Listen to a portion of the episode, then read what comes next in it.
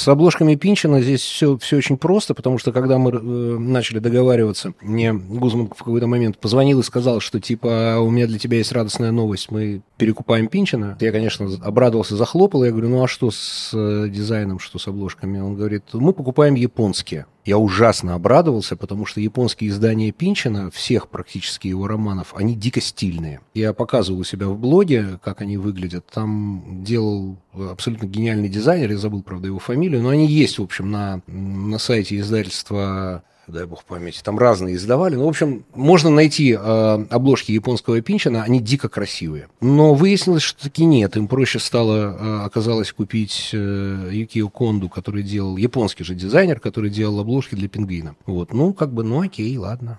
Что появилось переиздание, уже праздник. Да, не, ну было бы, э, был бы больше праздник был бы, если бы нам заказал наш новый издатель, нам заказал справочный аппарат э, исчерпывающий, но пока вот до этого не доходит. Угу.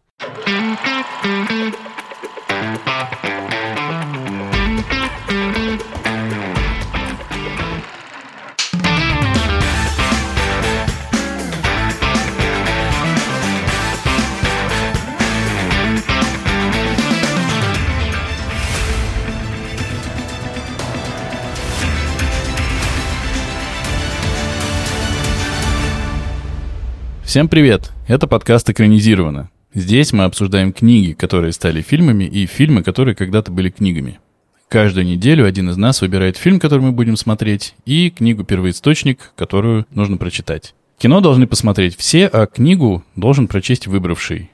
Но могут и остальные. А вот если у нас получается гостевой, специальный, уникальный и невероятный выпуск, то книгу должны прочитать вообще все. Вообще все, и гость, и э, вообще куда деваться. А в нашем случае, ну, вы сейчас поймете, что гость сделал с этой книгой. Он ее не то чтобы прочитал, он ее практически написал. Меня зовут Денис, и я почти что начал э, ходить босиком, отращивать э, волосы и планирую попробовать запрещенные вещества. Ага, меня зовут Андрей, я бы дунул сегодня, конечно. Вам все надо будет запикивать, что творите. Привет, меня зовут Артур, и я очень ждал сегодняшнего прихода прихода нашего гостя. То есть я бы дунул, а ты бы ждал прихода, да? Хорошая команда. Он подстраховался сразу. Сегодня у нас в гостях Максим Немцов, переводчик, создатель интернет-ресурса переводчиков «Лавка языков», редактор и вообще замечательный мой друг и человек, а, и очень здорово, что он к нам пришел. И спасибо ему большое. Можно, наверное, дать сказать уже что-нибудь Максу, чтобы он голосом сказал, что он здесь. Вообще, а то мы так про него поговорим. С добрым утром. Не все гости, которые приходят к нам в подкаст, слышны в нашем подкасте потом. Успевают что-то сказать, да. да.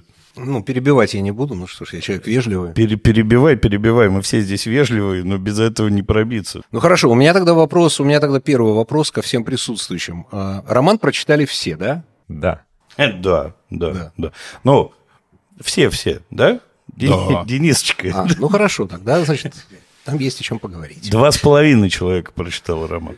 Нет, я его прочитал несколько раз, поэтому я, конечно, могу считать, что я его прочел за всех вас, вот, и перевел за всех вас. И недавно я редактировал его для переиздания, о котором мы уже тут немножко начали разговаривать за кулисами. Переиздание будет весной этого 2023 года.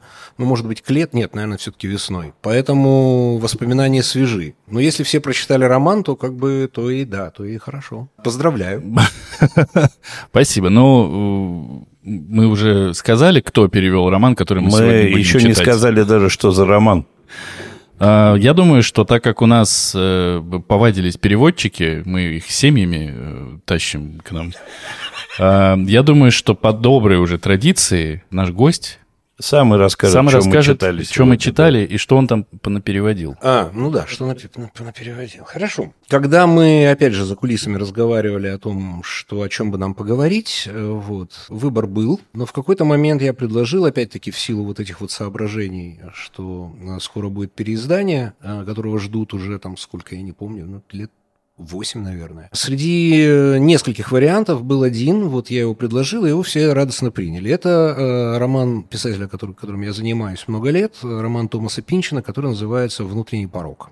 Это роман, который считается относительно простым в творческой биографии Томаса Пинчина, и он действительно таков. То есть он хитер и многослоен, и состоит из множества сюжетных прядей, которые складываются в некую такую вот конспирологическую картинку, параноидальную конспирологическую картинку. На самом деле это довольно линейное повествование. Это нуарный детектив, действие которого происходит в таком вот глубоком кумаре. Поэтому начальные шуточки хозяев э, этого эфира, они вполне, на мой взгляд, уместны, и я только могу им поаплодировать. Спасибо.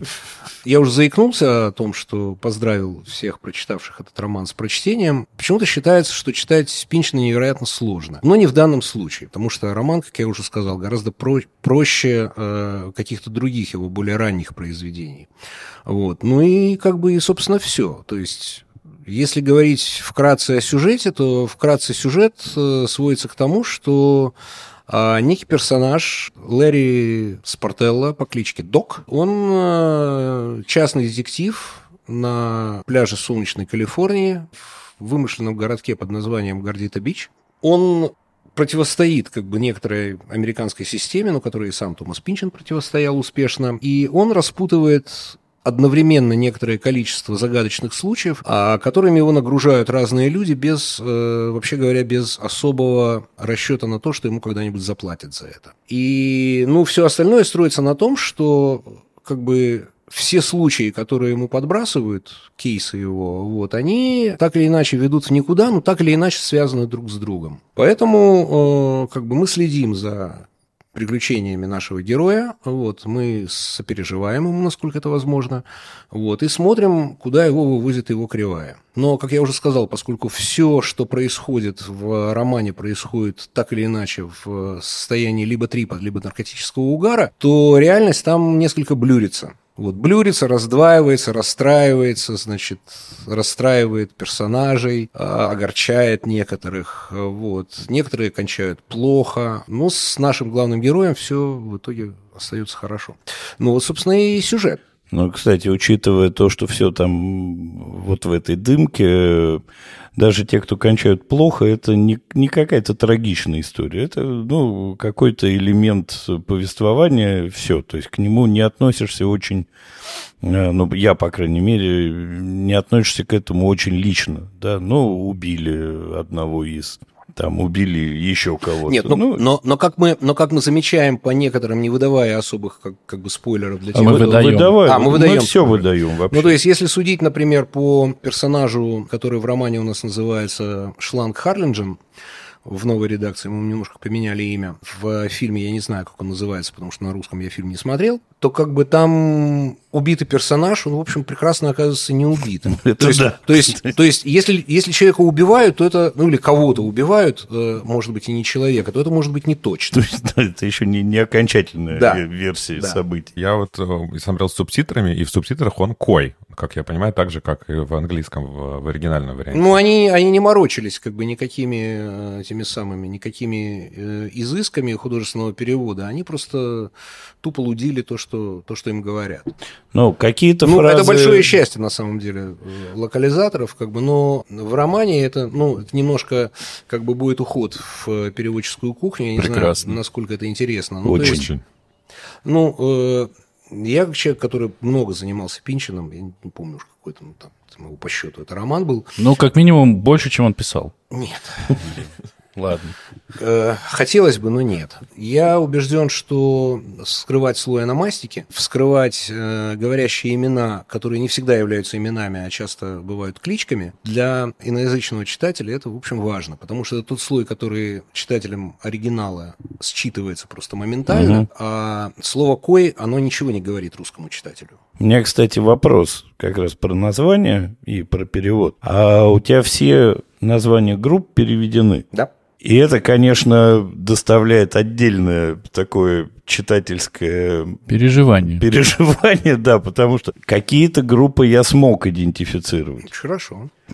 Какие-то у меня было ощущение, что я должен был бы смочь, но обратный перевод у меня не получается в силу незнания английского. И я прямо ломал голову, думаю, кто? Это вот Макс кого имел в виду? Доски имеют какой-то прототип реальный или нет? Вот ты хочешь, чтобы я сразу все вот выдал. Ну окей, ладно, раз, раз здесь все свои собрались, то, то да, выдам. Значит, э, история с э, названиями как бы групп, э, культурных продуктов, там, книг, сериалов, там, что не, это отдельная тема у Пинчина, это отдельный слой такой вот как бы реальности, который не всегда совпадает с реальной реальностью. Поэтому э, наряду с э, группами, которые существовали в действительности, там существует определенное количество групп, которых в действительности никогда это, не существовало. Это я понял. Значит, э, поэтому перед э, переводчиком переводчиками, потому что я же не один, там у нас несколько, в общем, занимается этим. Встает вопрос, вот как делать? Потому что если мы, например, оставляем э, реально существовавшие группы так, как их привыкли все называть, то мы продаем шутку. То есть реальные группы у нас остаются с реальными названиями, а вымышленные группы, у которых название, например, часто является какой-нибудь игрой слов, то есть они будут выпадать. Они из... будут выпадать, и это продажа шутки просто с самого начала. Поэтому либо мы э, переводим все, либо мы не переводим ничего. Но тогда возникает следующий вопрос: а зачем нам тогда переводить роман? Ну, то есть можно же оставить все как есть, читайте, пожалуйста, вот как там написано. А нет ли, нет ли такого, что, может быть, вот как вот в «Гарри Поттере», да, все обсуждали второй перевод Спивака, и как бы это детская условная книга, и там вот, э, наверное, надо это донести. А все же как будто Пинчина читают люди, э, ну, не знаю, как-то можно сказать, более интеллектуальные, ну или как минимум с каким-то опытом читательским, что, может быть, и, и им и не надо вот на, на, настолько все вот это вот э, прям разжевывать. Просто меня вот, как бы я понимаю и, и принимаю все эти правила, клички надо переводить, судить. Группы не знаю, но окей. Но вот Дональд Утк меня, например, очень смутил, честно скажу, при прочтении. Он же Дональд Дак. А почему, собственно, смутил? Чем он отличается, ну, чем он отличается от э, любого другого персонажа с любой другой кличкой? Но если выбрана единая стратегия, то все логично. Потому Нет, что если... Ну, я да, слышу, да, я, я соглашаюсь, и как бы, э, но, но я, я просто высказываю свое мнение. Как ты говорил, да, ты не знаешь английского, тебе в, в другую сторону было с, с, сложно. Просто, опять же, там у нас в сознании мы все знаем и, и Дорс, и Битлз, и Роллинг Стоунс, да, и когда мы видим, а, наоборот, их какой-то русский аналог, нам приходится обратную какую-то, обратное упражнение проводить. Очень Может хорошо. быть, когда мы говорим о какой-то интеллектуальной литературе, недостаточно ли было сделать какой-то, я не знаю, в примечаниях, под звездочку что-то убрать, чтобы объяснить эту сложную игру слов. Насчет кличек согласен полностью. Ну вот э, это, это хорошее, хорошее замечание, э, и потому что э, когда мы делали, готовили первое издание, тогда ну, мы просто не успевали сделать ну, и, и, в общем, не стояла задача делать какой-то пояснительный аппарат. Вот. И первое издание, которое было в Эксмо, мы просто сделали голый текст с минимальным вмешательством переводчика в текст и редактора. То есть просто вот чистый текст по, как бы, по классике перевода, что ну, хороший перевод – это тот перевод, который минимально вмешивается в текст. Комментирование этого текста – это уже степень вмешательства в текст. Что называется in my book, то есть я считаю, что это ну, не очень хорошо. То есть у меня в, в работе, в профессиональной, там, которая вот там сколько-то десятков лет заняла, были разные метания. От избыточного комментирования всего, чтобы все было понятно. Там книги с огромным справочным аппаратом, до вообще никакого. Потому что где провести черту, что пояснять, а что не пояснять, что нынешний читатель знает и чего он не знает, я не могу об этом судить. Читатели, как ты правильно сказал, совершенно разные. Поэтому э, сейчас вот мой ответственный редактор Александр Гузман, издательство «Азбука», он э, как бы настаивает на том, чтобы объяснять, делать какой-то минимальный справочный аппарат, в котором названия групп и фильмов, и телефильмов будут объяснены. Хорошо, задаю я ему встречный вопрос. А, например, имена адвокатов и спортсменов нужно пояснять? Реально существовавших. Потому что это гораздо менее очевидные персоны. Ну, то есть, если там, как ты говоришь, Битлз и Роллинг Стоунс, там каждый узнает, то какого-нибудь там генерального прокурора штата Калифорния, который был генеральным прокурором штата Калифорния в 70-м году, когда происходит действие романа, его не знает вообще никто. Я знаю, что тебе ответили. Он мне ничего не ответил. Не, а, а если бы ответил, то сказал бы, Макс, ой, все, это, это, это, был бы, это был бы, наверное, лучший вариант, и, может быть, он еще состоится. Потому что пока Саша мне ничего не ответил, вот я сказал, давай так. Ты, поскольку знаешь аудиторию своего издательства, презюмабли, ты решишь, где проводить эту черту. То есть, если ты, например, хочешь пояснять, вот буквально там на первых страницах, да, у нас фигурирует группа «Сельский Джо и рыба», которую, которую все знают как «Country Joe and the Fish». Мы, мы знаем, что группа названа э, кличками двух отцов-основателей этой группы. У одного была кличка Country Joe, говорящая кличка. Второго была кличка Fish, рыба, тоже говорящая кличка. Поэтому почему бы их не перевести, мы их переводим. Рядом, буквально на следующей странице, у нас упоминается группа Beatles, с которой все просто, потому что Beatles выдуманное слово, и мы, в общем, его, ну, мы его не переводим, да. И вот Country Joe and the Fish ты, допустим, хочешь пояснять, а Beatles ты почему-то не поясняешь. То есть ты считаешь, что как бы что Beatles знают все, это ошибка. Ну, есть, есть читатели, уж, я да. знаю таких читателей, которые не знают, что такое группа Beatles. Если уж выбрана единая стратегия, то должна Да. быть единая стратегия. Именно, Это да. именно, именно. Поэтому, э, поскольку у нас еще и мы, как всегда, работаем в условиях приближенных к боевым, то есть сидим в окопах и соблюдаем дедлайны, да, производственный процесс издательский, то пока я вот здесь с вами, в городе Санкт-Петербурге, Саша Гузман пишет справочный аппарат к этому роману. Так с досками-то что? А что с досками? Ну, доски это какая-то реальная группа была Но или была группа «Двери», как мы знаем. Но- Почему бы не быть группе «Доски»? Ну, то есть, она была или не была? То есть, это вымышленная группа, да, или... Вот Это- хотя так вы- тебе все сразу и расскажу. А как ты думаешь? Музыкой навеяно. Ну, вообще, А как ты у, думаешь? у у серферов вполне могла быть такая группа. Именно. Она вполне могла бы быть. Больше того, там а, в каком-то месте в романе, а, не могу тебе сказать страницу, конечно, сейчас, вот, но в каком-то месте в романе серферские группы сгущаются. Там целая строчка названий серферских групп. Из них примерно половина вымышленная. И, и сам там разбирайся, кто их, Да. кто. Ну, то есть, я-то разобрался. Но спасибо за Пинк Флойд. Вот с Пинк Флойдом все, он прямо Это- есть четко, никуда, никуда не Это, девается. это имена. Я, я прям порадовался. Это имена. Это, не- это не розовый флуид, это имена. Максим, а мы вот перед тем, как перейдем к обсуждению, я еще хочу задать один вопрос. Я вчера как раз поизучал твой блог, и я вижу, что ты э, достаточно много следишь за отзывами, которые даются, да, на, и, и на Пинчина, и на другие твои романы, э, там каких-то блогеров, телеграм-каналов, э, и за последнее время появилось большое количество групп в телеграм-каналах, которые пытаются читать Пинчина, Э, и, ну, честно скажем, ты достаточно саркастически ко многому из этих относишься и тоже безапелляционно высказываешь свое мнение о многих рецензиях и комментариях. Я его просто не скрываю. Конкретно, конкретно сейчас э, э, существует четыре телеграм-канала, из них активных примерно два с половиной, вот, э, э, людей, которые читают Пинчина. Я очень благодарен этим людям. Это, это реально это великие люди, которые, не обладая специальными знаниями, которые, ну, доп- например, доступны там, мне, как человеку, который занимается этим профессионально. Но, тем не менее, они э, вскрывают как бы слои текстов Пинчина разные, да, там, скрытые в большей или меньшей степени. И своим примером показывают, что таки да, это возможно. То есть, возможно, человеку, не обладающему специальной подготовкой чтения Пинчина, возможно читать Пинчина и понимать там, ну, достаточно большой, большой процент как бы смыслов. Не все, потому что всех, всех смыслов. Всего, что хотел нам сказать автор, мы все равно не узнаем. Да и он-то, Вот. может, забыл уже. Ну, скорее всего. Да, может, и не хотел Ну, потому это что, ну да. никогда. Если мы помним 60-е, значит, мы там не жили. Поэтому я восхищаюсь этими людьми, вот, которые смиренно, по большей части смиренно, значит, э, вскрывают вот это вот все, делятся этим знанием, потому что это и была моя, э, применительно к Пинчину, не к другим каким-то романам, к которым я имел отношение, это была, э, ну, идея, которую я вбрасывал, когда мы только начали работать над Пинчином, которая во всем мире, она вполне прижилась и существует вот сколько-то десятков лет уже. Это коммунальное чтение коллективное чтение, когда люди собираются группой, и группой вскрывают смыслы, делятся этим и, ну, больше понимают, чем если бы они читали это наедине с собой, там, ночью с фонариком под одеялом, условно говоря. Так было всегда. Так родился конкорданс, значит, который называется Пинчин Вики, вот, который, естественно, не полон, но, тем не менее, многие участники, контрибьюторы там вносят свой вклад.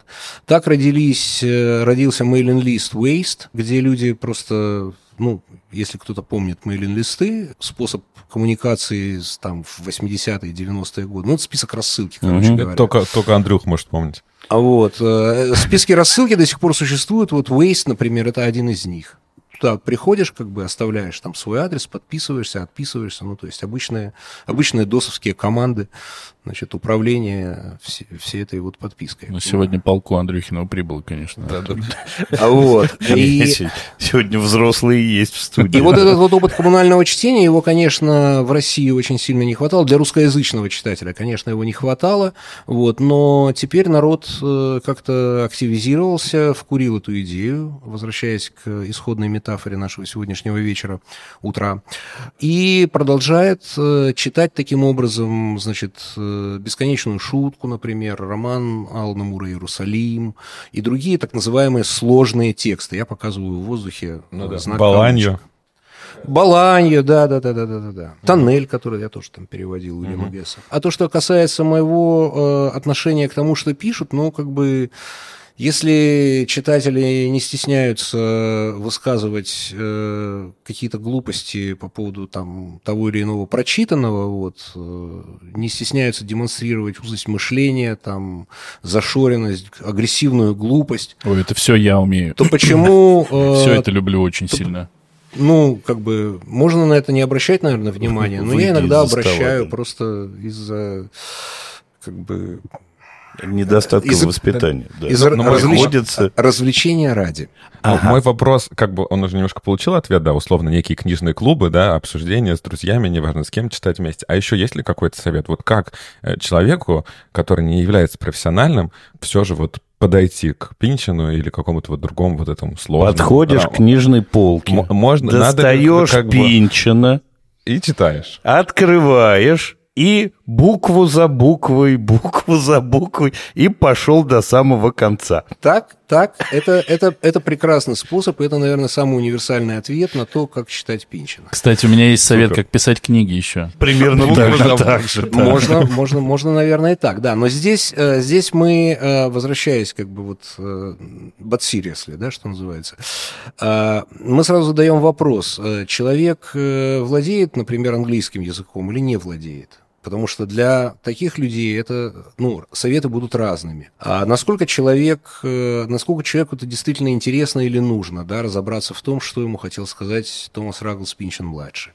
Прости, пожалуйста, можно я тебя перебью? А как вот э, понять, если ты не прочитал, насколько тебе интересно, что тебе сказал автор? Ну, то есть ты в это должен погрузиться. А как и- у нас, а как у нас вообще читают книжки? Ну, если мы говорим про вот эти вот условные, прост... ну, не такие сложные книги, то ну, ты просто берешь и читаешь. И ты можешь не... Ну, как бы ты получаешь от книги примерно то, что она тебе отправляет, без э, всех препятствий в виде языка, двойных, тройных, четверных смыслов и всего прочего. Ну, а, и как бы- если, а если в книге вот этого чистого потока информации нет, если она вся построена на игре слов, на Вот фигурах, Тогда, во- тогда возникает вопрос. э, Тебе это... Как ты поймешь, надо ли тебе это? Вот. а, это каждый для себя отвечает. Ну, Потому что, а, потому что, ну как читают? Кто-то, значит, э, ориентируется на то, что ему говорят топовые книжные блогеры, это мы. Кто-то ему, а, кто-то ориентируется на то, что ему говорят литературные критики, которых осталось, не осталось, по-моему, в, э, русскоязычном пространстве уже сейчас совсем. Вот. А кто-то идеальный читатель, да, он идет садом расходящихся тропок. То есть он читает что-то с чего-то он начал когда-то, одна книжка показала в другую сторону, повлекла за собой третью, четвертую, там увлекся, втянулся, и все, пропал человек. Мгм. Ну, понятно. Хорошо. Нет, просто я зацепился только за то, что, типа, ты... Как, как понять, как Да, понять, нужно да. это тебе? Ну, читатели Пинчина, они либо понимают, либо нет. У меня нет другого. Либо ты вопроса. читатель Пинчина, либо Да, выйди либо- из-за стола. Либо, либо нет, да. Но- Либо, либо замолчи. Ты можешь быть знаком с каким-нибудь читателем Пинчина, который тебе рассказал, и ты после этого пошел попробовал Или, сам, и или уже как, тогда или как решил. еще... Да, и когда появляется человек, который откровенно говорит, я мало что понял, но мне нравится просто открывать и читать, и это, это легкий, смешной текст, это смешно, это, это меня развлекает, это меня оттягивает, и я там вижу то-то, то-то и то-то. Вот когда это происходит с определенной долей читательского смирения, ну вот это примерно тот читатель, тот неподготовленный читатель, для которого мы работаем. Потому что подготовленный читатель, он там будет разбираться в том, что переводчик гад там неправильно перевел вот это слово. Это как бы это отдельная история. Ну а так вот, да, это вот именно один из способов. Ты открываешь книгу, и ты плывешь просто по тексту. И Если- тогда да, если вскроется там что-то, хорошо. Если не вскроется, ну что? Ну, Если вскроется. плавание не задалось, ну, тони. Типа того. Все. Аминь. Давайте вернемся к роману. Я, как всегда, сад расходящихся тропок моих вопросов увел нас далеко. Ну, я, отве- ну, я ответил. Да, да, да, вполне, Отлично. вполне. Даже моим вопросам уже места нет, получается. Да, Спасибо. Артур, на них уже ответили, да? Денис, ну давай, ты расскажи, что ты думаешь про книгу? Я э, тот э, читатель, который с самым низким читательским опытом здесь, и э, все об этом знают. У меня есть даже темати... Ну, это я Максу сейчас рассказываю. Амплуа. У меня есть тематическая часть приветствия моего. Долгое время я говорил, что я люблю только рассказы. Хорошо. Вот. Потом к нам в гости пришла Шаши и сказала, рассказы — это очень круто. Сказал, А. что это не стыдно. Э, Так да. он стеснялся. Ну, потому что нет, я не стеснялся, меня просто все время стыдили мои соведущие. Опять рассказ, господи, боже мой, да ты что, у тебя две минуты на чтение нашлось. Короче, я какое-то время назад, э, честно, перестал э, почти полностью читать в текстовом виде книги. Я их стал слушать. Я до сих пор сам не знаю, как к этому относиться, честно говоря, но факт остается фактом. И Ну, Мне кажется, слушать Пинчина, если его наговорят когда-нибудь, это будет отдельное... смотря кто будет говорить, сначала, сначала смотря кто будет говорить. Ну, аудиокниги оригиналов есть. На русском я не знаю, правда. Может, и будут сейчас, может, и появятся. На английском, мне кажется, я бы умер. Вот. Так я был при смерти, честно. Ну, я как бы здесь э, скрывать не буду. И еще чего не буду скрывать, э, ну, мы должны честны быть со всеми нашими слушателями и друг с другом. Я прочитал ее на 60%. Ну, уже неплохо. Уже и, не, неплохо. и не потому, что... Точнее, у меня был какой-то момент откровенного неприятия. Вот Мгм. я не то, что, знаешь, я не то, что как э, взрослый человек скажет, видимо, я чего-то не понимаю. Я просто говорю, какого хрена? Абсолютно нормальная реакция. И вот э, через это какого хрена я продирался, продирался, и из-за этого у меня получалось крайне медленно читать. Учитывая, что я в принципе читаю очень медленно, медленнее всех вот этих вот э, людей, которые сейчас, которых вы сейчас все э, слышите. Ну, в общем, я откровенно, честно не успел. Мне за это очень стыдно, потому что это я еще и нарушил правила нашего подкаста к спецвыпуску и к подготовке к такому гостю. Но Ты будешь обсуждать первые 60% романа. лучше я расскажу, чем потом вы узнаете от кого-нибудь другого, правильно? Да, тут много кто мог бы сказать тебе про. И что, э, что... А, кстати, у нас был предыдущий выпуск. Классно, что я сейчас просто буду говорить без остановки. Да, у нас был один из э, А давайте его перебьем. предыдущих выпусков, где мы обсуждали гордость и Это же, предубеждение. это же не Артур, его можно перебивать. Я прочитал э, процентов сколько? 30 от ты книги его- ты его прослушал. слушал? Да, я прослушал, и это было так отвратительно озвучено, что я перестал это слушать, не стал ни читать, ни другую озвучку искать, и горел жопой здесь в подкасте минут, мне кажется, 15 о, о предмете, о котором, собственно, там все рассуждают. Ты в комментариях потом свое получил. Да. Так э, по поводу книги. Когда я все же чуть-чуть туда вчитался и вот в это влез, и мне кажется, если бы читал более беспрерывно, чем получалось, э, у меня на уровне ощущений остались какие-то впечатления. То есть я действительно как будто бы оказался там. А Мне действительно э, показалось таким, таким немножко вот смазанным повествование в смысле, что ты как будто бы его плохо можешь понимать, в том числе, ну вот ты сейчас и об этом тоже говорил, да, что, ну, это все трип, ну, все сопровождается все трипами, все сопровождается какими-то измененными состояниями сознания, и поэтому это работает, и правда. И если забегать чуть-чуть вперед к фильму, где почти все это аккуратно порезали, на мой взгляд. А остается история, и действительно, мне очень приятно, что ты сказал, что это нуарный детектив, и я это ощущение словил. Это было очень прикольно. И вот по 60%, чтобы сейчас э, дать уже вам всем поговорить, прочитавшим и переве- переводившим, я бы его дочитал, и вот тогда бы, конечно, допросил. Пер- перезаписал, да? Перезаписал бы подкаст, да. Но мне кажется, я могу быть неправ, потому что не имею права говорить, что по, по всему, по всему произведению, мне кажется, я понял, как эта книжка читается, какое она производит впечатление. Потому что мне кажется, что дальше все равно рассказывалась история детективная, вот по тем же самым правилам. Ну, более или менее детективная, да. Вот. Ну, это- это детектив нуар психоделических расцветок, конечно. С абсурдистскими включениями. И, кстати, и, кстати них. если говорить про, опять, чуть-чуть забегать вперед к кино, то мне почему-то было очень страшно, чтобы там в кино подобрали некрасивых женщин на роли женщин. А вот, а вот не, не случилось. Не, это настолько не случилось. Я в таком э, Ну восторге. давай, был. не... А я дальше-то замолчу. Не Через заби- час увидимся. Не, Всё, за- не давайте. забегай в женщин-то. Так-то уж сразу-то. А вот я прочитал, мне понравилось. Я а, первые, наверное, страниц 20 я туда погружался и въезжал, пока не понял, как там все устроено.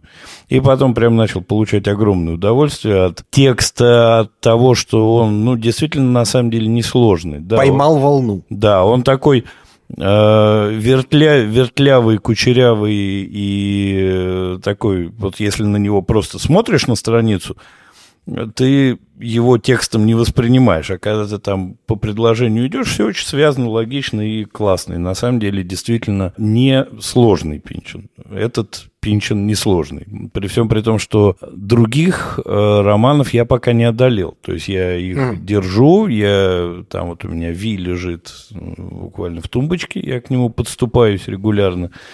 Вот. До радуги тяготения тоже не добрался еще, но это все, все впереди. Но у нас есть кто подступился. Ну, да. Но мы его перебиваем, поэтому я вообще не на него смотрю. Я не знаю, может, он не хочет ничего говорить сегодня. Да я уж дождусь и скажу. Для меня второй роман, первым я читал Ви, э, и он, да, он сложнее, но мне сюжетно он понравился больше. Но просто для, для меня всегда очень важно, э, вот ты, Андрей, упомянул только что какие-то абсурдистские, да, вот сю- сюжетные линии, и мне вот они всегда очень важны и интересны. И э, в Ви они тоже есть, как они там э, в канализации э, с аллигаторами, да, борются, и сама вот эта фигура Ви, то ли она какая-то полумеханическая женщина, еще что-то. То есть там вот таких вот для меня крючков было больше. Здесь я просто не смог подключиться к героям. Мне они показались... э, Я как-то ими не сопереживал. Мне надо либо, чтобы я как бы за них переживал, либо кто-то из них меня бесил. А здесь они какие-то все показались ровные, поэтому вот какого-то такого эмоционального подключения к книге у меня не, не получилось. Но здесь есть тоже вот те, те самые э, мои, мои любимые какие-то моменты. Понятно, что здесь они связаны с его какими-то трипами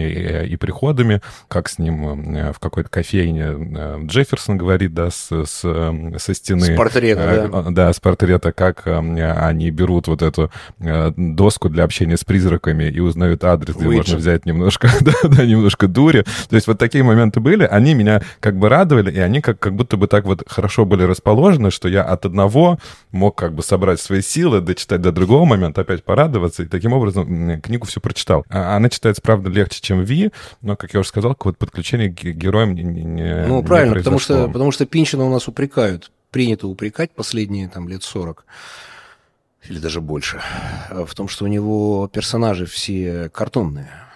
Вот. На самом деле это немножко не так, но как бы, но таки да, э, те методы рисования персонажей, выведения персонажей, они абсолютно не- нереалистичные, они не психологичны, и как бы в этом один из э, основных его принципов художественного построения текста по принципам постмодернизма. Вот, собственно, это и есть один из принципов постмодернизма. Ну, среди прочих, многих прочих. Поэтому как бы это, это понятно, это нормально. И еще, тоже, опять же, подглядывая в свои записки, э, э, Макс, ты знаешь такой сериал «Тьма»? Сериал «Тьма» я не смотрел. Я смотрел второй сериал от создателей «Тьмы», который 1899, он мне ужасно не понравился. Я вот до него еще не дошел, еще тут новость, что его закрыли, поэтому не Его знаю, стоит закрыли, ли- да, и, хорошо, и правильно ли- сделали. Стоит ли лезть в первый сезон, с учетом того, что не знаешь окончания? Ну, Ну, вот, Там не, сериале там, там не будет никакого продолжения. Ну, то есть, у меня есть версия, но как бы она не входит в рамки нашего сегодняшнего разговора. Да, да. Нет, я, я просто к тому, что когда я смотрел сериал «Тьма», я нашел очень классный ресурс, на котором была такая огромная контурная карта, где ты можешь следить за героями. И вот здесь, э, опять же, я это не делаю в обычной своей читательской жизни, но делаю для э, тех произведений, которые мы обсуждаем в рамках подкаста. Я веду какие-то записки и записываю там имена героев. И слава богу, я это делал. Поэтому мой первый Это правильный всем способ, да. совет, Это, если это способ хотите- вдумчивого Да. чтения, конечно. Если вы хотите разобраться, что вообще происходит, я вам советую записывать все имена героев, чтобы только так ты можешь вообще хоть чуть-чуть понять, что, что, что происходит с точки зрения вот этих всех детективных линий, которые э, пересекаются не до конца, то ли, то ли миф, то ли, то ли реальность. И вот это, конечно, помогает. Иначе, это мне кажется, правильный совет, невозможно. мальчики и девочки, поэтому слушайте, слушайте внимательно. Кстати, вот э, как это ни странно, у меня не было ни единого вопроса по детективной линии, в смысле, я все, я все, все время помнил помнил и почему-то держал в голове. Не знаю почему. Я Не, могу забыть, а- как я с кем-то поздоровался час назад, а тут я помнил всех, и кто с кем и как это происходит. Это, это Но они, они очень там контекстно подкрепляются, на самом Конечно. деле. То есть Там их, нам, э, напоми- нам, в общем, да. напоминают, да. да. Ну, нам когда-то напоминают, напоминают. но, ну, да, но потом ты там, я не знаю, там есть какие-то герои, которые не часто появляются, но ты же как бы на зрительном уже восприятии думаешь, ага, он уже где-то был, а где он был, да хер его знает. Поэтому как бы мне э- э- это реально помогло, потому что там даже герои-то не все появляются. Там многие упоминаются, но они как бы как, как Да, они остаются за кадром, конечно, И, и не, не выступают, да. Поэтому вот такой вот совет еще вот, возвращаясь, как подступиться, делать Не, это совет, по ходу. совет крутой, конечно. Я про себя говорю просто именно, что я удивился с этого, потому что я прям это отметил. Это вот. Но это еще и потому, что, как уже сказано было выше, раза три, э, что это роман не очень сложный в этом смысле. Ну, то есть там, Наверняка. там достаточно понять, из каких прядей соткана, соткан, как бы, условно говоря, заговор, э, в кавычках, вот, э, по поводу чего мы параноим, там, там их, собственно, две, в фильме осталась одна. И, и все, и дальше уже, в общем, понятно. Что там, кто и зачем появляется, там, в общем, тоже становится понятно. Он довольно механистичен в этом смысле. А тебе роман-то нравится? Да. Ладно. Хорошо. Кайф, кайф, чё. Нет, ну просто на- на- надо понимать, да, что э, вот с, как бы с контекстом еще, да, что э, мир Пинчина, да, он дробится на некоторое количество там подмиров. А Один из них это так называемые калифорнийские романы. В э, калифорнийским романам относится «Выкрикивается Лот-49». Из него э, в в Финляндию переходит, по-моему, один или два персонажа, и к калифорнийским же романам относится, собственно, «Внутренний порог». А Остальные романы, они, ну, менее калифорнийские, что ли. Поэтому, если, например, читать хронологически сначала «Выкрикивается Лот-49», который считается самым простым романом и самым коротким романом Пинчина, Это моя остановочка. Потом, получается. а, потом плавно переходить э, к Финляндии, которая там 90 роман 90-х годов, и как бы понимать, что нам автор хотел сказать вот, вот этим вот романом. И, собственно, роман «Внутренний порог» становится логическим продолжением вот идеологической наполняющей. То есть зачем это все написано? Что нам хочет сказать автор и почему как бы у него система образов выстроена вот так? Вот. Роман, он как бы, ну, то есть внутренний порог, он подводит, подводит итог вот этому, этой многолетней, да, многолетней саге писательской. Поэтому в этом смысле, конечно, да, но опять-таки, я не могу, я как человек, который все это читал, я не могу требовать того же ни от кого, потому что, ну, как бы каждый тут сам. Если им это интересно, они будут это читать. Если нет, он, он и сам по себе хорош, да. Артур, у тебя еще что-нибудь есть сказать или спросить, или уже поэкранизируем чуть-чуть?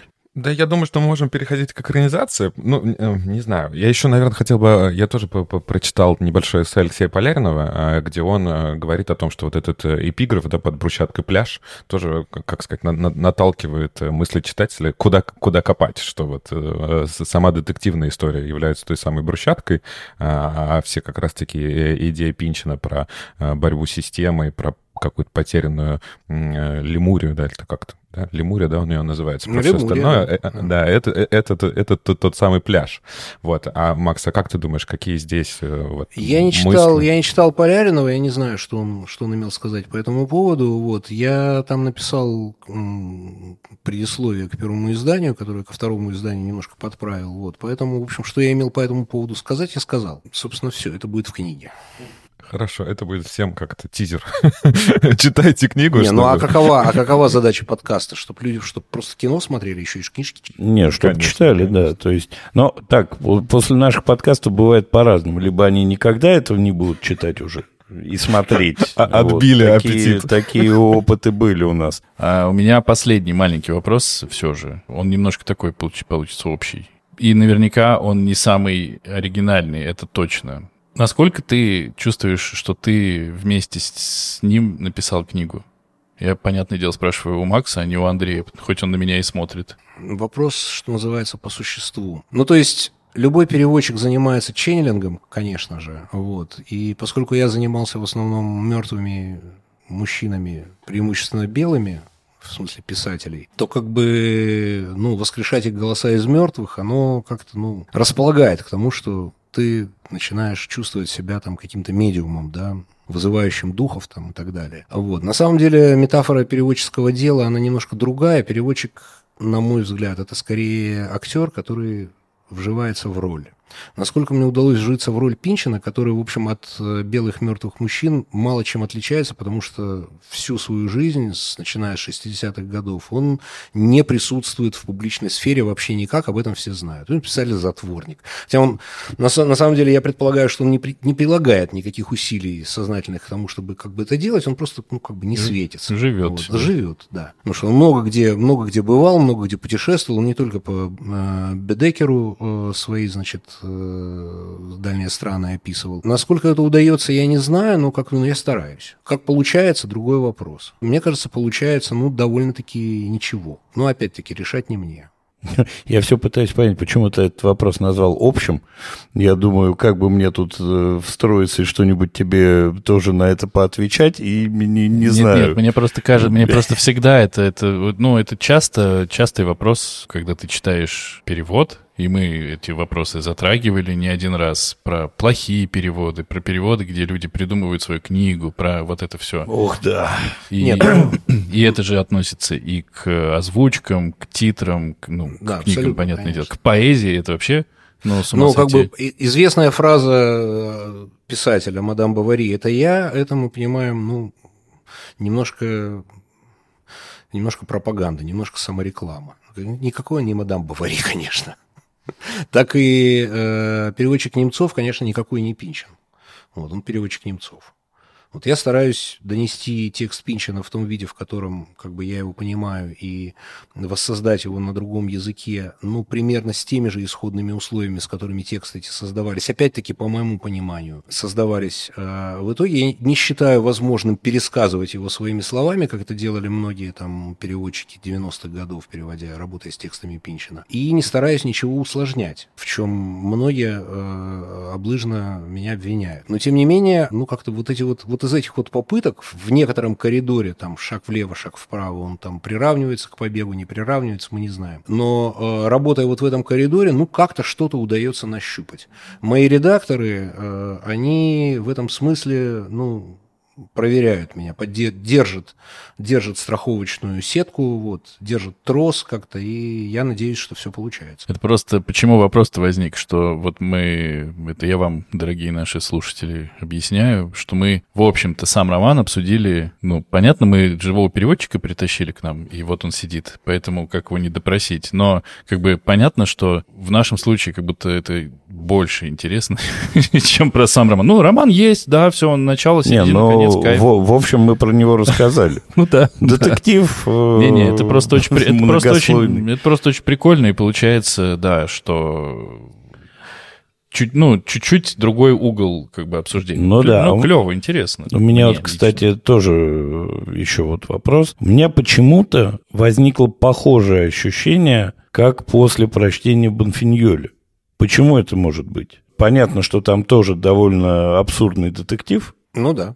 Вот, и тоже такой э, с несвязанными и странными действиями, как здесь стоматологи, нюхающие все, что угодно, и совершенно такие э, главные злодеи. Могло это быть из каких-то переводческих схожестей или нет? А, ну, что это делал один человек, конечно, да, могло. Я старался, стараюсь всегда такого избежать, чтобы одна книжка в другую не перетекала. Вот, когда меня в какой-то момент упрекнули, что мой, мой переведенный мной Чарльз Буковский похож на переведенного мной Джека Керуака, что, в общем, на мой взгляд, не так, но как-то что-то что-то заметил, там, ну, какие-то слова. Мгм. Ну, мы благодарны по-прежнему э, языку за предоставленные нам буквы алфавита, но как бы здесь сходство еще и в том, что и тот, и другой роман, если мы говорим конкретно о, романе э, «Не да, «Не тычь меня этой штукой», например, или и о романе «Внутренний порог», они оба написаны, ну, как бы сказом, это не, как сказать, не нормативный литературный язык. Мгм. И тот, и другой текст широко использует так называемый речевой остаток, то есть вот всякие словечки, интонацию, а, интонационную пунктуацию, вот это вот все. И в этом смысле, да, они похожи. Мгм. То есть они не а, не Сергей Довлатов, например, Ну, да, да. условно говоря, да, они не текст, там, я не знаю, прозрачнейший текст Ричарда Бротигана, да, они не, э, не, не Тургенев, да, и, и, и, и не Чехов, с другой стороны. Это вот какие-то совершенно отдельные языковые вселенные, которые, да, в чем-то напоминают друг друга. Все, я, я раз- разобрался. Не, ну если даже Андрюха теперь разобрался, можно к кино переходить.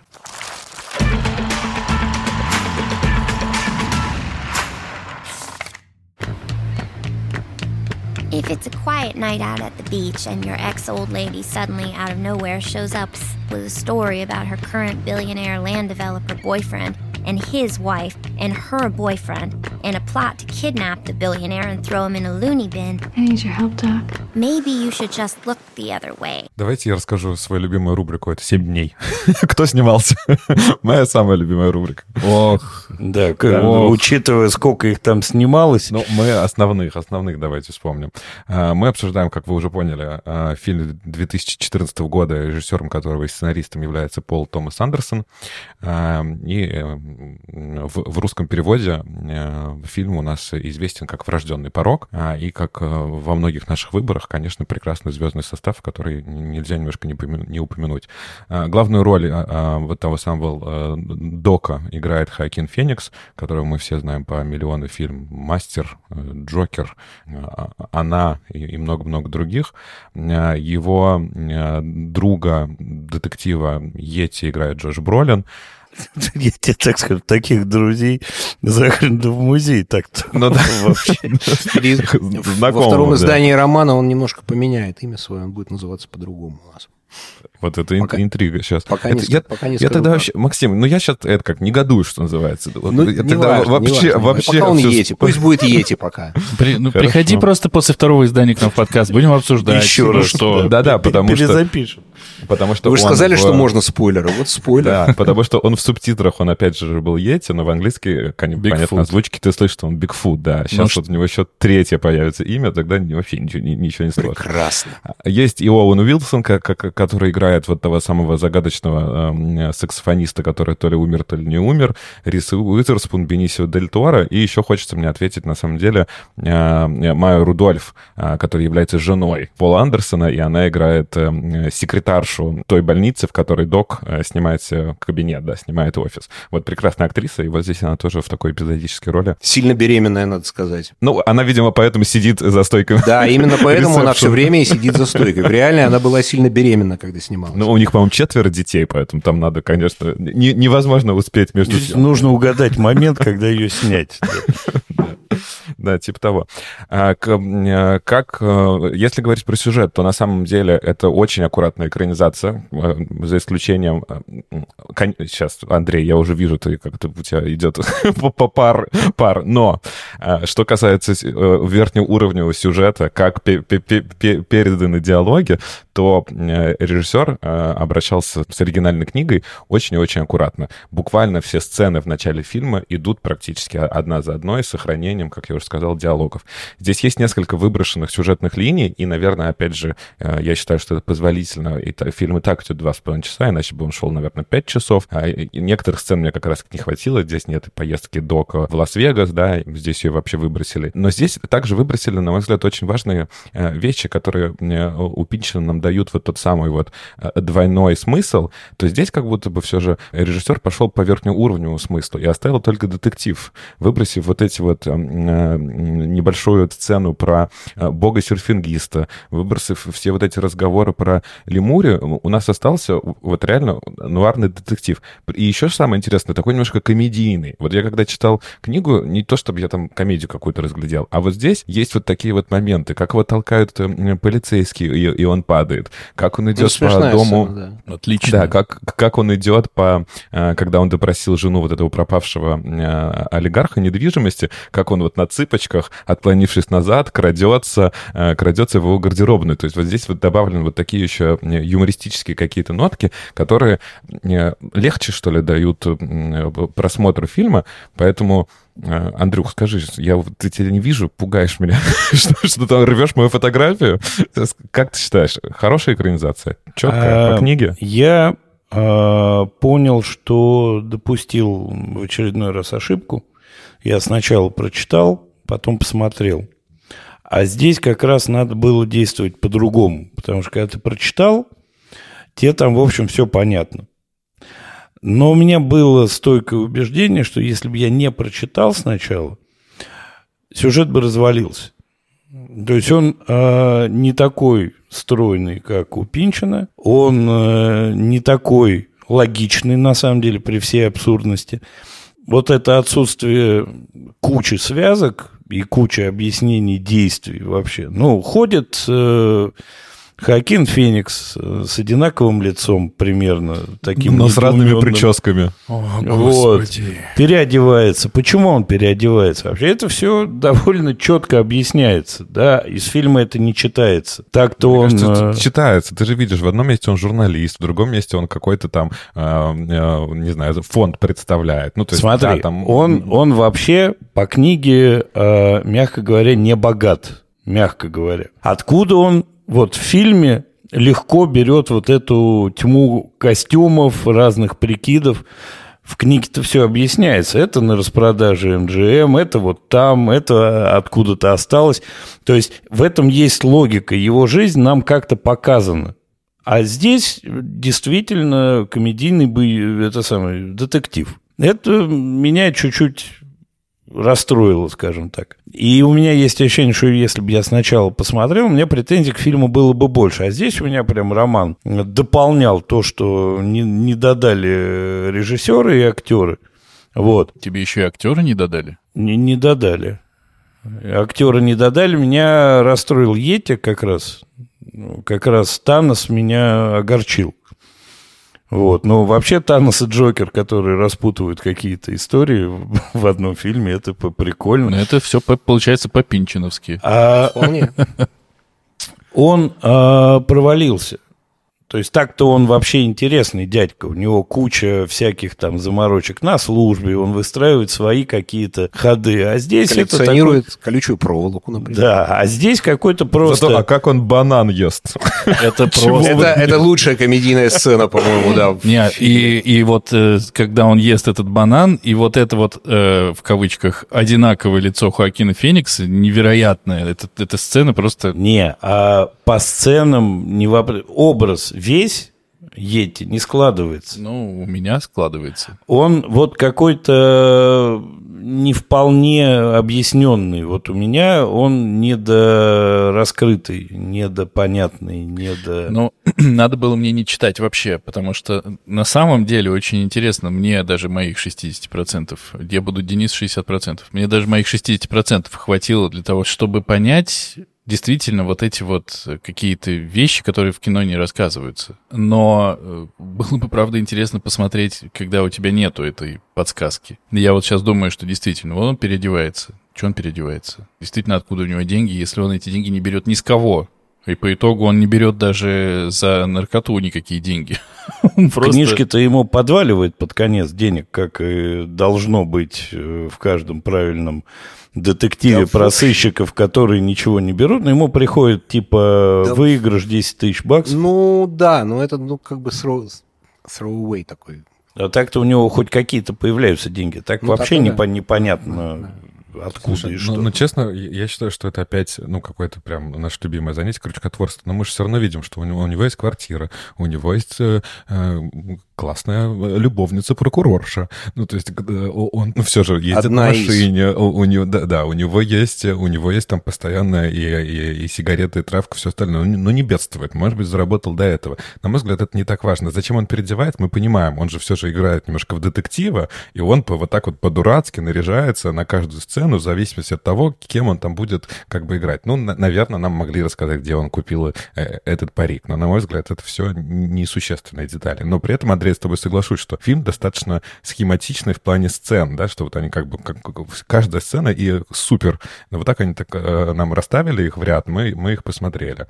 Максим, что ты думаешь про экранизацию? Мы уже наболтали. Ну вот да, это, это, это просто, ну, хороший, как сказать, хорошие случай того, что экранизации мы же знаем все прекрасно, да, как люди, читающие книги и смотрящие кино, экранизации бывают разные. А, некоторые экранизации подменяют собой оригинал. Это тот случай, когда, на мой взгляд, когда одно без другого, ну, для цельности восприятия, да, этого высказывания, да, лучше одно без другого не оставлять. То есть, с одной стороны, можно сказать, что фильм – это просто иллюстрация пунктирная иллюстрация, такой комикс по мотивам как бы романа. С другой стороны, можно сказать, что, ну, нельзя сказать, но можно попытаться сказать, что киновысказывание, перевод, то есть романа на киноязык был сначала, а роман нам нужен для того, чтобы набить себе вот эту вот вселенную детали этого мира, чтобы представлять себе, откуда там что берется и кто что на самом деле означает. Но я воспринимал это, ну, поскольку там сначала я прочитал, там, перевел роман, потом появился фильм, я посмотрел фильм, потом я опять прочитал роман, потом, потом я опять опять посмотрел фильм, о, отредактировал старый перевод, потом я посмотрел фильм опять, вот, и вот это вот, это вот ощущение цельности одного и другого схлопнулось, поэтому я должен сказать, что, на мой взгляд, это хорошая экранизация в тех пределах, в которых можно было сделать хорошую экранизацию. То есть Пинчин мы знаем, да, он разрешение на экранизации не дает, в общем, практически никому. По мотивам, ну, по поводу Пинчина существует четыре фильма, об этом мало кто знает. Два из них документальные, один художественный, и это не, не, не внутренний порог. Перенести это на экран, перевести это на язык кино не невозможно, но, на мой взгляд, все-таки довольно сложно. Правильно здесь прозвучала мысль, что типа если снимать, если бы снимать целиком все сюжетные линии, ну это был бы фильм «Монстр», фильм. «Гигант» или сериал, роман в работе, вот над которым я сейчас работаю, роман Against the Day, это 1085 страниц, книга вот такой вот толщины, он идеально ложится в формат очень длинного многосезонного сериала. Но вот с внутренним порогом, да, задача была идея, видимо, состояла в том, чтобы перенести, создать впечатление об исходном тексте на экране. И, на мой взгляд, это как раз удалось и подбором актеров, и как бы цветовой гаммой, и музыкой, и цветами, и расстановкой кадров. Ну да, жалко, жалко того, что туда не вошло, и от чего экранизация представляется несколько сплющенной. Ну, как бы, ну, видимо, видимо, так вот это самое. Но автор одобрил. Про автора вы знаете, да, что существует легенда о том, что он снялся там в одной из ролей. Ага. Вот. Преданные пенчаниты по, по выходе фильма начали его искать там. Ну, то есть есть доказательства того, что автор был на съемочной площадке, что он общался с Полом Томасом Андерсоном, и есть легенда о том, что он снялся там в одной из крошечных ролей. Но тот человек, про которого думали преданные конспирологи пенчаниты, это оказался совершенно другой актер. И он утверждал, и он вышел с э, разъяснением, что сказал, что нет, я не Пинчин. Я другой. Я. я другой, да, и что Пинчина на, на самом деле на съемочной площадке не было, но что-то мне подсказывает, что он мог там быть. Вот. Ну, в общем, факт тот, что э, экранизацию автор одобрил. Вот. И это для нас самое главное, и мы верим в то, что да, это, наверное, лучшее, что можно было сделать с этим текстом. Круто, что Пинчин одобрил экранизацию. Я, кстати, тоже одобряю эту экранизацию. Мне фильм дико понравился. Я, когда его начинал смотреть, я думал, ну все, я на 60% книжку, посмотрим, насколько я осилю фильм. Потому что, во-первых, Пол Томас Андерсон, и я смотрел, по-моему, два его фильма, и у меня осталось... Э, они мне, в общем, понравились. Это была «Нефтемастер». Угу. От мастера я просто, я его в кино смотрел, я выползал, потому что я думал, да это невыносимо. Ну, типа, это очень, очень тягучее кино, где тот же самый Хакин Феникс и все такое, а нефть я смотрел и до сих пор помню какие-то животные ощущения от этого фильма, от того, как Дэниел Дэ Льюис играет. А в фильме «Нефть» вы не обсуждали? Нет, еще пока. Надо. А у него есть первооснова? Эптон Синклер. Mm. Я очень боялся вот именно, что помимо книжки сейчас меня еще раздолбает фильмом. И для меня это было просто на самом деле большое удовольствие. Он действительно очень легко смотрится и мне кажется, что, может быть, Йети гораздо более глубокий персонаж. Ну, точнее, так и есть, как и всегда бывает в книге. Но здесь контраст между тем, э, какой он в мире полицейских, в мире там цивилизации, да, условной, в, на контрасте с э, героем Хакина Феникса, он в кадре так здорово показан. Это так всегда обыграно. И вот даже когда они едят эти блинчики, в смысле, когда... Да, Мото панукейку. Чото! Киничиро! Дозо! Мото панукейку! Мото панукейку! Мото панукейку! Хай! Хай! Хай! Во-первых, тут очень много говорится о том, насколько он психически раздолбанный чувак. Во-вторых, когда э, в одном кадре сидят, ну там не один раз, конечно, бывает, в одном кадре сидит Феникс с этими баками, которые на пол лица, весь обросший какой-то, ему периодически говорят, что он воняет, что он воняет говном с наркотиками, что он воняет говном, его роняют. И тут сидит этот идеально подстриженный Йети в рубашке, и ты понимаешь, что тебе показывают просто вот два мира, которые никогда не будут вместе. Ну вот. На самом деле мы понимаем, что это две ипостаси одной и той же фигуры. И в романе звучит эта фраза, и в фильме она звучит. Просто в фильме а, ее произносит сам Йети, когда под конец он говорит, когда он выламывает, собственно, дверь, за что его и прозвали Бигфутом, что мы с э, обозначением его как Йети немножко, значит, ушли не туда. Вот, сейчас это все исправим. Вот, а, так вот, он там произносит эту фразу «не брат я тебе».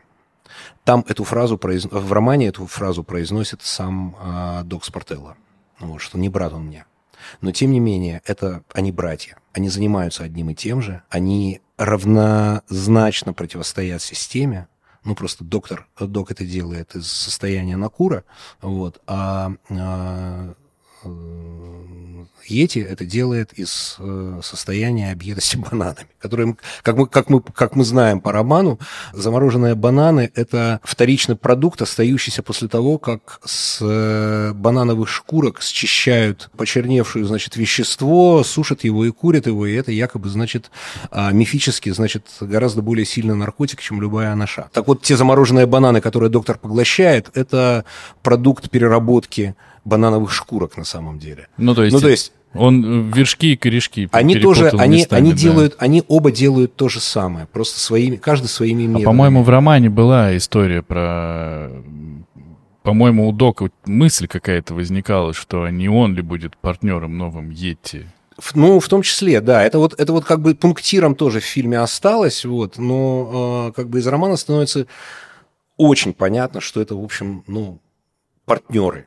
Да, ну, ну, тем не менее, вот я просто, понятное дело, топлю по большей части за то, как показывается и как показывается быт главного героя, как это все, по-моему, очень круто. И как бы вот то же самое, что мы обсуждаем про рассказы, откуда можно из, из Харуки Мураками взять два фильма по два часа и оба из которых крутые и вообще. Здесь тоже очень много заложено в кадре, в художественной постановке и вот во всем этом. Как бы и Пол Томас Андерсон тоже не режиссер-дебютант. Получилось, на мой взгляд, очень круто. И девки красивые. Женщины очень красивые здесь. Очень красивые. Это просто... И причем, ну, любые. Ну, в смысле, вот какую не возьми, это все как, какие-то очень красивые. И при этом они красивы как будто бы, как человек, который никогда не жил в том времени, как будто ну, прямо оттуда. Они, да, в этом смысле э, кастинг, он, он, он, он был хороший. Когда э, я следил в, реале, в реальном времени, э, ну, репортажи о подготовках съемка, да, кого в какой роли там занимают, это, конечно, было удивительное, удивительное переживание там в 13 в 12-13 году. Даже Кэтрин Уотерстоун, которая, ну, как бы не ассоциируется обычно с э, хиповскими ципами там 60-х, 70-х годов, даже она здесь как-то, в общем, вполне уместна. Ну, про сортилеж я уж не говорю. Ну, кстати, заметили, да, что э, голос автора в фильме передан ей, поскольку она медиум, она спирит, она вещает голосом Пинчина. Сам голос Пинчина записан в трейлере к этому фильму. Night boyfriend, actually older guy friend, and his wife, her boyfriend. At that point it gets sort of peculiar. Maybe you'll just want to read the book, Inherent Vice, Penguin Press. 27.95. 27.95? Really? That used to be like three weeks of groceries, man. What year is this again? О как.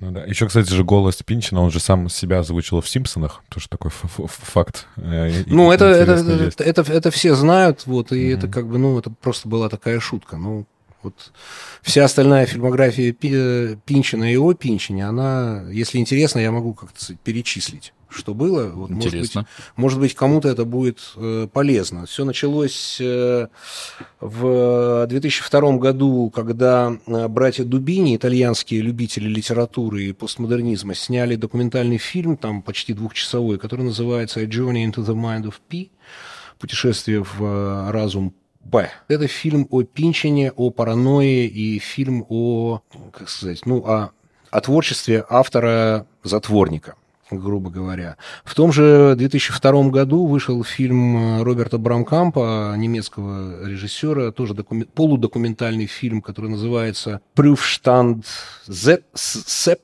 то есть э, испытательный стенд 7. Э, Он тоже, в общем, о творчестве Пинчина, но в нем есть удивительные по своей странности куски экранизации «Радуги тяготения». Э, в 2009 году американский режиссер, подпольный режиссер Алекс Росс Перри снял средний метр, который называется Имиколекс, да, им, или Имиполекс. Вот. Это тоже такая частичная экранизация «Радуги тяготений». Ну и, собственно, вот э, фильм э, Пола Томаса Андерсона был четвертым. Я за что сильно благодарен Полу Томасу Андерсону. Нашему. Андерсону, да, Гансу Христиану. А что, попробовав и имея в планах Роберта Дауни-младшего на главную роль, он его не взял. Почему? Потому что он бы там был бы... Он бы комиковал. Просто просрал бы все, да. Хакен Феникс, конечно, тут... Не, ну понятно, гораздо... конечно, Хакен Феникс имя и все такое, это драматический актер, да, но как будто бы... Да, не знаю. Бы, нет бы. Нет, слава тебе, Господи, сослагательных наклонений, но я бы не стал так однозначно утверждать. Да, он не очень крутой. Ну и хорошо, что Харрисон Форда никуда не... Это уже, да, как это стоп-слово. Я просто думал, куда вставить Харрисона Форда в каждом выпуске. Мы обязательно его упоминаем. Потому Я что... еще хотел что добавить, что в фильме э, вот эта вот э, идея, э, насколько Шаста не является ли она галлюцинацией, ну, наверное, в кино это легче, да, показать. Вот, опять же, он едет на какую-то встречу, мы видим, что она сидит с ним рядом, а потом все же машина пустая, и никакой Шасты возле него нет. Понятно, что, с одной стороны, это как бы воспоминания его, а с другой стороны, это, может быть, все же какие-то глюки, которые, которые он ловит. И в конце же фильма они тоже едут вместе. Он даже ее спрашивает, а будем, значит ли это, что мы вместе? А ответ от часто как бы нет. А, и вот, на мой взгляд, как раз-таки в фильме вот эта вот э, идея ее какой-то иллюзорности больше показана, чем в книге. Может быть, потому что в книге, опять же, это сложнее показать, или я просто не считал. Ну вот тоже вот так, такой э, свой комментарий хотел добавить. Ну, это на самом деле даже не главное, на мой взгляд, потому что вот к концу фильма у меня больше всего претензий, вот, потому что он безбожно совершенно исковеркан, вот, и как бы роман не про это, а фильм про это. Вот. Шаста здесь, в общем, ни при чем, потому что роман заканчивается тем, что наш автор, наш герой вливается в некое сообщество людей, которое явно совершенно анархическое, то есть временная автономная зона по Хакиму Бэю, которая может, как он надеется, будет существовать неопределенно долго. И поддержит его, и вывезет его куда надо, и вот он едет к какой-то такой вот благодати. Вот. В фильме, к сожалению, остается вот эта плоская, но понятная народу лирическая тема. Ну и... Ну а мог ли этот фильм так закончиться? Нет. Почему нет? Ну, да мог все что угодно. Ну, в целом, конечно, все что угодно, ну, как будто бы, да и не все. Но здесь все же мы это сразу как бы все э, поняли, выяснили и решили, что выбрана та линия, которая выбрана детективная. И было бы странно, если бы заканчивалось как в романе вдруг. Ну вот остается жалеть, конечно. Идеальной, идеальной экранизации-то нет, наверное, все-таки не бывает. Ни, ни у чего, никогда, да. Но вот э, я все по поводу одинакового лица Хакина Феникса ну ладно, ладно.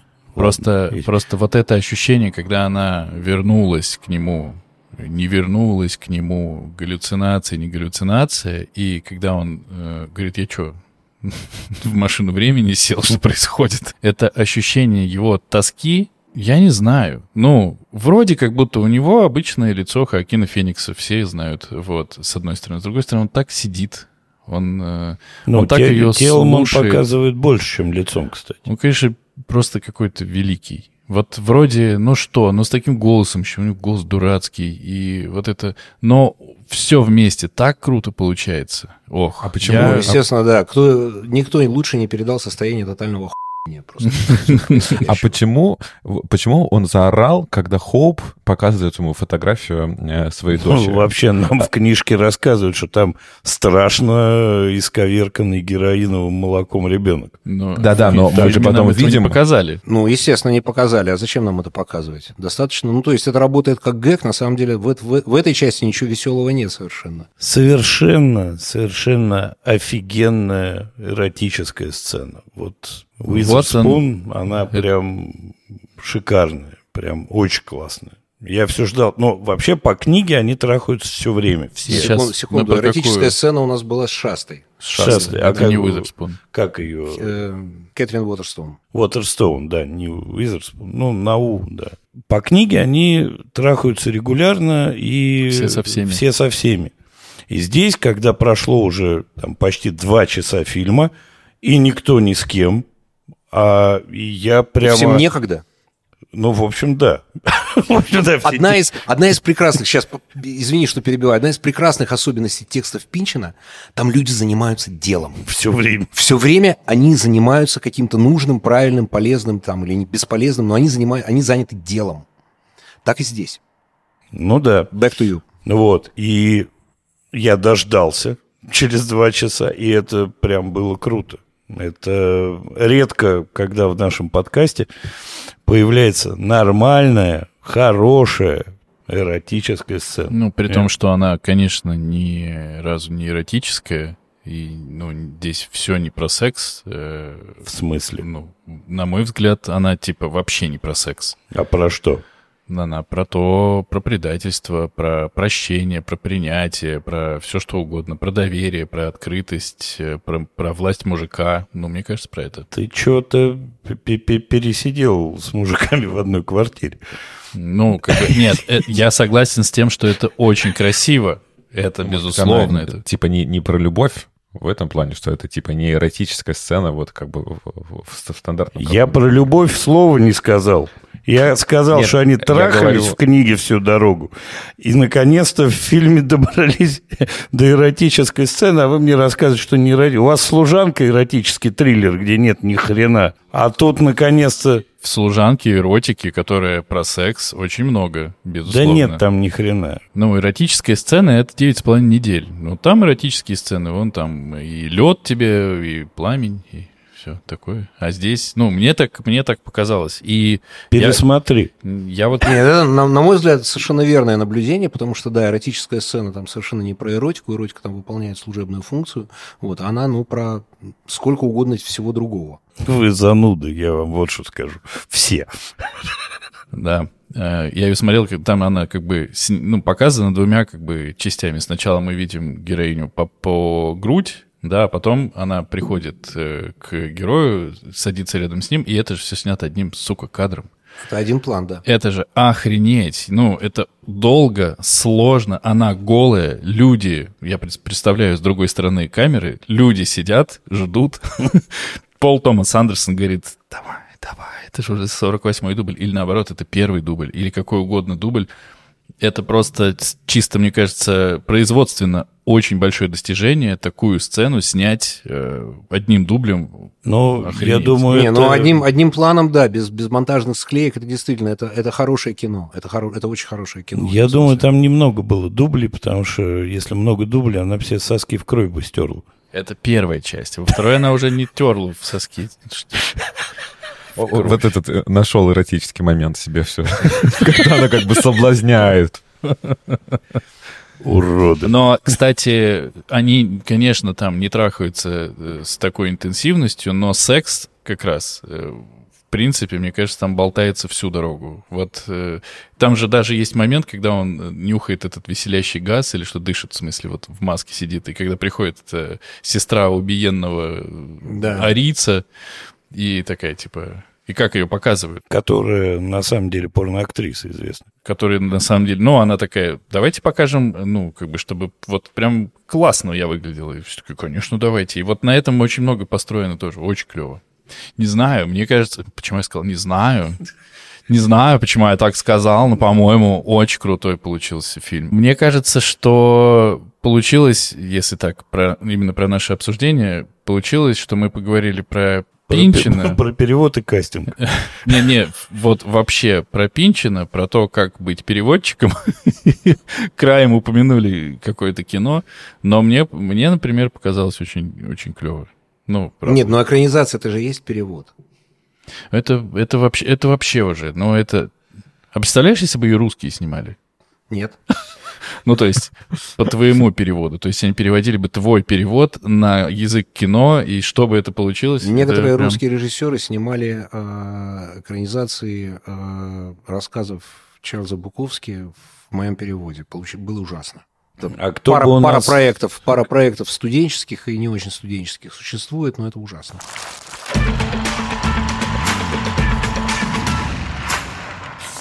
Давайте предоставим слово нашему гостю, как самому важному человеку сегодня. Ну, важный. Я повод.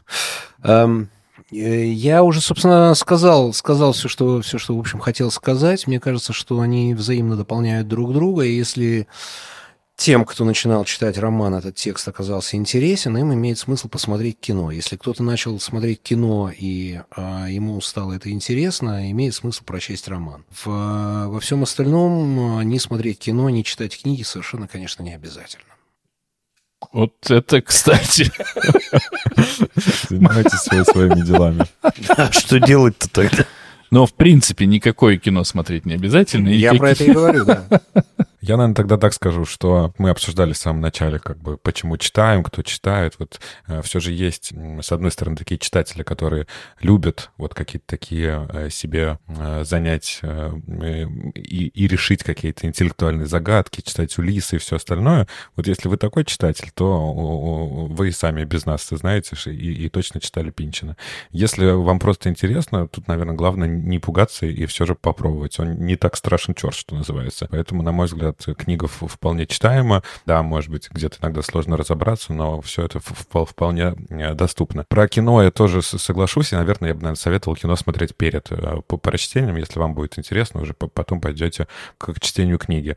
Э, при этом я у Томаса Андерсона люблю совершенно другие фильмы. Мой, мой любимый — это «Магнолия», там «Лакричная пицца», да, у него еще есть, но она вообще как будто так на каникулах у него снята, выбивается из его стандартной фильмографии. Но «Врожденный «Врожденный порог» тоже стоит того, чтобы его посмотреть. Хорошие слова. Не надо только называть фильм «Врожденным пороком». Это неправильный термин, который русские локализаторы а, а, зачем-то да? применили. Это внутренний порог, это страховой термин. Ну, то есть... Который, кстати, в фильме объясняется он прямым объяс... текстом. Он объясняется да, да, и в фильме, да, но как бы это вот к вопросу, к вопросу о локализации к, и о переводе. К сожалению... Это внутренний порог. К сожалению, мы выпустим подкаст с надписью «Врожденный порог», потому что мы рассказываем про этот... Э, ну, у нас так просто всегда. И, типа, правильные и неправильные названия мы можем поругаться, Если они, но... когда будут искать фильм, они найдут врожденный порог. Ну, плохо, к сожалению. Плохо, да. плохо. Хотя, да. кстати, хотя, кстати, кинопоиск, э, когда ты пишешь э, внутренний порог, такой говорит, ну, ладно, ну на тебе врожденный, окей, ты такой умный, до хрена. Английский, что ли, выучил? Да, ну вообще, если ты ищешь по врожденному порогу и не пишешь э, слово кино, тебе выдают вполне себе медицинскую энциклопедию. Я сейчас понял, что на самом деле... Фильм тебе очень понравился. Если бы я сначала посмотрел фильм, у меня было бы как с крестным отцом. Я вам рассказывал, когда я крестного отца посмотрел, не понял. Посмотрел еще раз. Не понял связок каких-то. Прочитал. Как понял? Понял. Пересмотрел, и теперь смотрю, не останавливаюсь, его пересматриваю постоянно. То есть э, фильм без книги, на мой взгляд, работает плохо. Поэтому, да, я за комплекс. Действительно, если э, вгрызаться в Пинчона, то кажется, что с этого можно... Пинчина. В Пинчина, да, меня уже поправляли ранее. Если начинать читать Пинчина, то почему бы не вот с этого довольно простого в прочтении романа? Для получения вкуса, послевкусия и вот там распробовать. Самое, мне кажется, самое оно. И вот в комплекте, да, рекомендую. Отдельно фильм смотреть. Ну, каст отличный, картинка хорошая. Будет ли это сильно прикольно без книги? Ну, наверное, будет, но это будет просто другая история. Вообще. Так что смотрите и читайте. Я понял, мы, правда, это уже все давным-давно поняли, что когда мы начали вести подкаст, мы стали по-другому смотреть и читать, однозначно совершенно. И часто получается, что тебе прям надо прочитать. И не просто надо бы прочитать, а прям надо-надо прочитать и уже вот, пожалуйста, рассказать. Я бы всем посоветовал не торопиться. Читайте в своем темпе, Пинчина. Пинчона можете не читать вообще. Кажется, что, ну, я его дочитаю, и мне почему-то кажется, что удовольствие-то, конечно, я получу. Самый он простой, не самый простой, дело уже тут все, все об этом сказали. Кино, никто из нас больше здесь не имеет возможности сказать про кино отдельно, независимо от того, что мы прочитали, поэтому я, конечно, его рекомендую смотреть, потому что и, и присоединяюсь ко всем, что смотреть его нужно в паре с книжкой, получите еще только больше удовольствия. Только я бы, наверное, все же сначала читал, потом смотрел, потому что есть же вот эта вот история, когда ты, посмотрев фильм, потом в книжке видишь всех персонажей именно такими, какие какие они в фильме. Это, наверное, может отвлекать. А если наоборот ты бесишься, что ты его представлял по-другому? Ну да, в этом есть опасность. И еще, ну, последнее, если можно, последнее постраничное примечание к этому. Ну, то есть, э, задаешь себе вопрос, а можем ли мы по фильму составить себе представление о литературном первоисточнике? В данном случае, да, несомненно, можем. Но это будет, ну, такое пунктирное, как я уже сказал, впечатление. Поэтому... Ну, как... смотрите, смотрите фильм, читайте книгу или наоборот. Ну да. Спасибо большое тебе за этот выбор. Э, это было... Это было... А, это было очень интересно. Было интересно. Бодро. Fascinating. Еще, еще в конце я хочу публично поздравить Макса с 60-летием. Вот, спасибо. которое у него случилось за несколько дней до нашей записи, что позволило нам, собственно, встретиться очно и лично, и это дополнительный кайф. С днем рождения, Макс. С днем рождения. Спасибо, дорогие друзья. Ура! Ура. Макс, а ты упомянул про перевод э, э, как-то Against the Day. В этом году да. ждать нам, не ждать? Б, ну, если получится, то если издательство успеет, мы-то успеем сдать. Вот, редактировать будет, э, я очень надеюсь, Шаши. Вот. Привет, Шаши. Вот, мы-то сдать успеем, а успеет ли издательство, мы не знаем. Но если да, то ближе к концу года. Начинать ждать в этом году ты можешь, Артур. Хорошо, начинаю. начинаю. Пока мы ждем, я напоминаю всем нашим слушателям о том, что нас можно слушать на любой удобной подкаст-платформе. Подписывайтесь на нас в Apple подкастах, пишите отзывы, ставьте э, обязательно 5 звездочек. Мы также есть на Яндекс Музыке, и ставьте нам там сердечко. И еще более того, мы появились в подкастах ВКонтакте. Если это кому-то удобно, то ждем вас там тоже. еще у нас есть классная группа в, э, в Телеграме и в Инстаграме. Приходите, будем обсуждать много чего интересного. И не забывайте, что раз мы пока с вас не просим денег, то классно про нас рассказать каким-нибудь своим друзьям, любым. Если кто-то вдруг нас не слышал, э, если кто нас слышал, рассказывайте, рассказывайте про конкретные выпуски. Например, сегодня, э, мне кажется, получится выпуск, про который стоит рассказать, и чтобы все послушали. Делитесь нашим подкастом, короче. Пока. Пока. Пока-пока. Пока.